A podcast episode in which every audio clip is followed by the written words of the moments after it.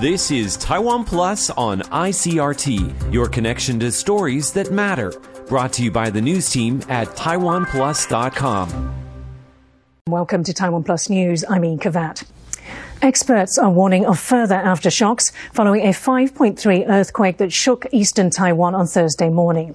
This follows a larger 6.6 quake that rocked the city, the country, just over 24 hours before.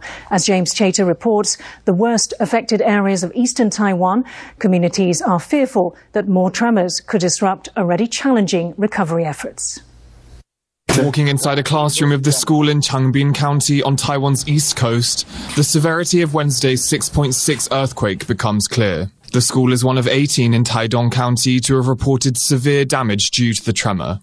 In neighboring Hualien County, poor weather is hampering efforts to clear rock slides. In Fongbin Township, an indigenous community that lives higher up in the mountains has been trapped by debris falling on roads. The Central Weather Bureau has issued rockslide warnings for eastern Taiwan amid concerns more aftershocks could come.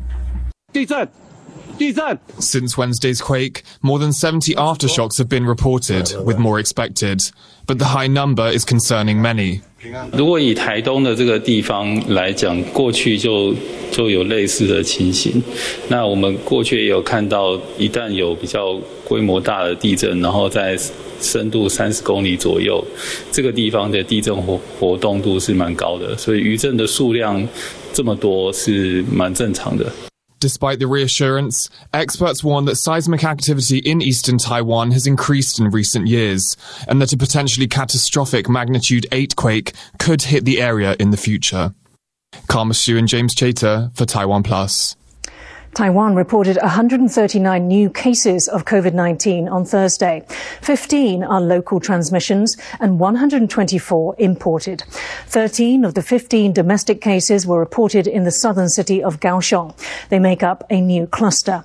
Right now, authorities are tracing the origin of that outbreak.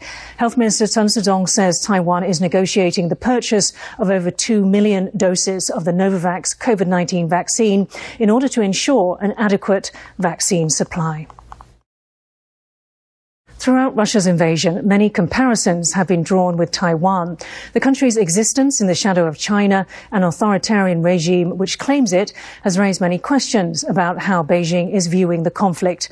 For more, our reporter Jaime Ocon spoke to Patrick Mendis, a former NATO command military professor, currently at the University of Warsaw. Ukraine is actually connected by the land line between the border by the Russia and uh, Ukraine. Therefore, there is a difference between in terms of the separation by one is by the uh, Taiwan Strait, another one is uh, national land border between Russia and Ukraine. And there are many other differences and also similarities in terms of that the grand vision that China is portraying to the world and taking a side of uh, China is pretty much uh, extending China's uh, propaganda machine in the Chinese media. So that also kind of testament to the what they have agreed on that China and Russia has no limit. Taiwan's military is closely watching the war in Ukraine, taking lessons to better enhance its own combat readiness. As both countries use similar weapon systems, Taiwan is hoping to learn how its Javelin missiles fare on the battlefield and how they could be used as a potential deterrent against China. Jaime Ocon reports. This is a Javelin missile system. Since the war in Ukraine started, it has been a key weapon against Russian artillery and can even be used to shoot down helicopters.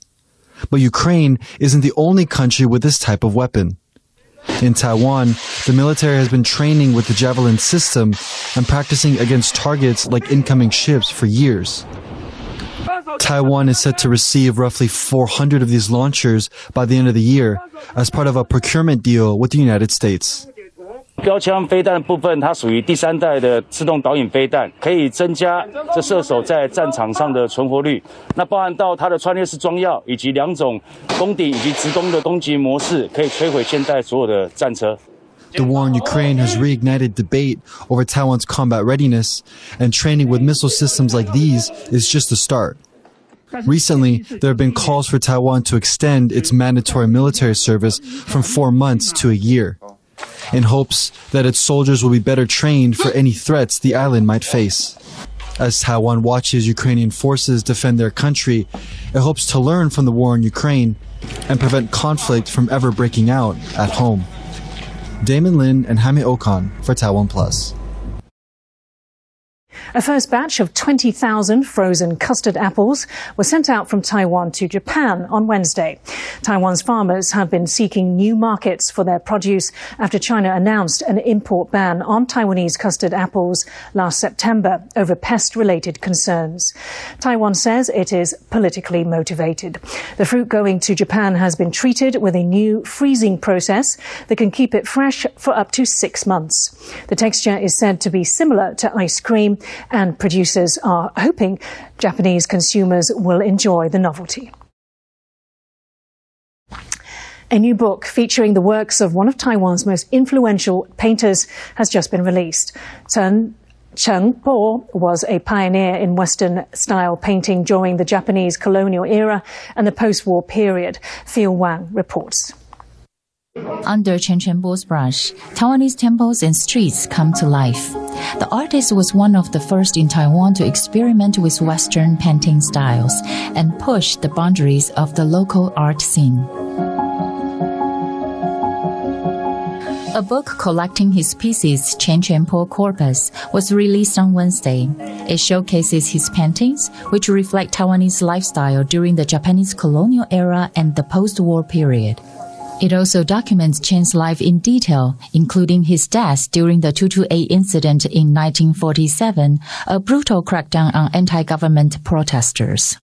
The book gives readers a look into Taiwan's past through the lens of Chen's art. The publisher hopes that with this book, Chen's influence will be passed on to future generations. Clint Wang and Phil Wang for Taiwan Plus. Let's now take you to some of the other international stories making the headlines. Authorities in China are expanding their search around the site of a plane crash as they hunt for the second of two black boxes. Searchers on Wednesday found what they believe to be the cockpit voice recorder, one of two so-called black boxes that are actually painted orange. Authorities are hoping these devices can shed light on what caused the crash of the China Eastern flight from Kunming to Guangzhou on Monday. All 100 132 people on board are presumed dead. The Taliban government of Afghanistan has gone back on its promise to allow girls to attend high school. The last minute U turn saw female students turn up for their first day of classes on Wednesday, only to be sent home shortly after. وقتی که شنیدم مکتب شروع شد زیاد هیجانی بودم زیاد خوشحال بودم.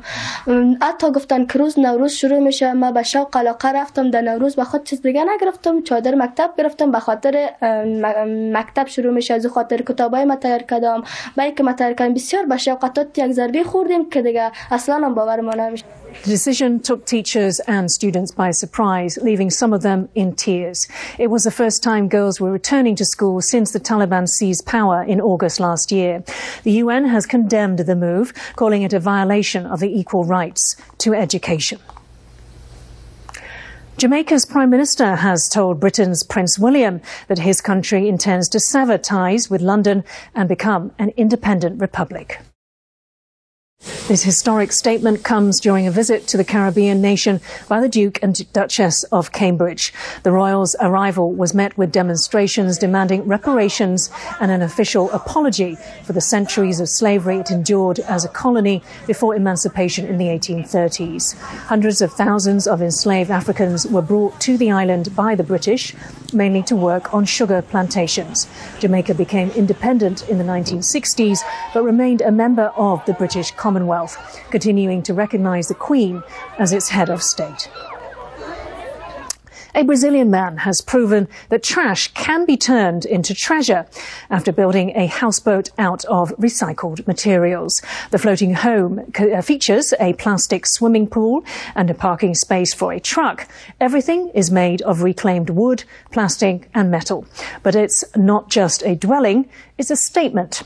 The boat's builder and sole resident is 55 year old Rio de Janeiro native Luis Fernando Barreto, a man fed up with Rio's pollution problem. His houseboat floating on a trash clogged river in the middle of the city is meant to grab politicians' attention and get them to start cleaning up the city. He also wants help from abroad. He hopes climate activist Greta Thunberg will come to Brazil and help him in his quest to make Rio green again. Thank you for watching Taiwan Plus News. I'm Ika Vat. For more stories from Taiwan and around the world, please download the Taiwan Plus app. Stay safe and see you next time. Thanks for listening to Taiwan Plus on ICRT. For more great stories from Taiwan and around the world, visit taiwanplus.com.